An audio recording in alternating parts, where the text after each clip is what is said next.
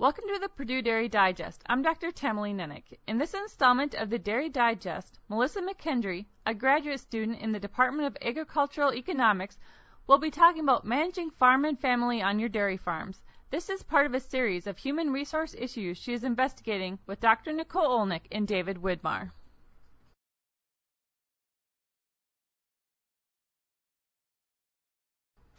Two distinct sets of relationships must be managed in a family farm business: the personal relationships and the business relationships.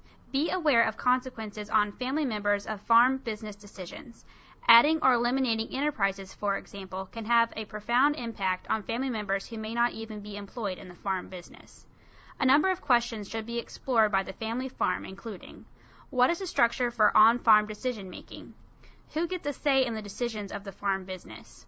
What will be discussed with the entire family, and what will be decided by farm management only? When will discussions including the family, in addition to farm management, take place? Sunday evening dinners might not be the appropriate time. There may be a weekly or monthly meeting time where everyone can be present. In the middle of a crisis is not the best time to make key business decisions with potentially disastrous impacts on family relationships.